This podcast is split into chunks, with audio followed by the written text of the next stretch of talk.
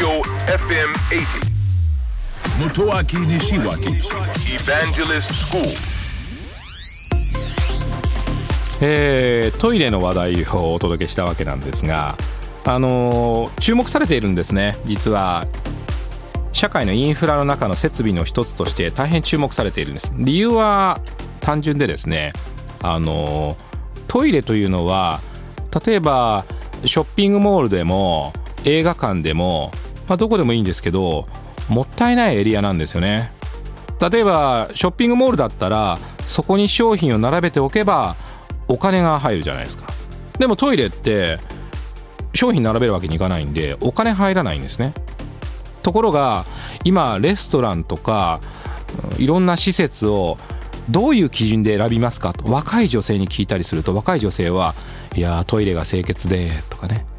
トイレが広くて意外にそこが重要だったりするわけなんですね。だから儲からないエリアなのにもかかわらずやっぱり快適な空間にしなければいけないんですね。そうするともう出番はやっぱ IT なんですよね。でトイレが使いやすいかどうか便利であるかどうか清潔であるかどうか多目的に対応しているかどうかそのあたりがすごく今注目されています。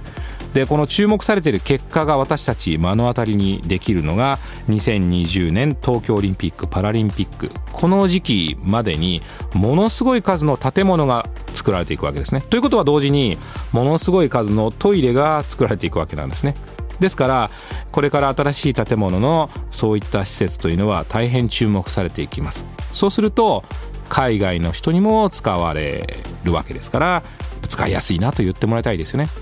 障害のある方々にも便利だな使いやすいなと言ってもらいたいです。そしてもう一つは企業でも大変注目されているんですが LGBT ですね。あの性的マイノリティの方ですね。まあ、そういった方々であっても、えー特に困ることなく時には恥ずかしがることなく、えートイレを使うことができる、まあ、こんなことが実は求められているんですね、えー私たちは一生の間ずっとそのトイレと離れることはできませんからそれを IT で改善をしていくより良くしていくとても重要なねチャレンジだというふうに思っております。東京 FM エヴァンジェリストスクールは毎週土曜日深夜12時30分から乃木坂46の若月由美さんと一緒にお届けをしております、えー皆さんからの質問にお答えしたり大変楽しくお届けをしております。ぜひオンエアの方も聞いてください。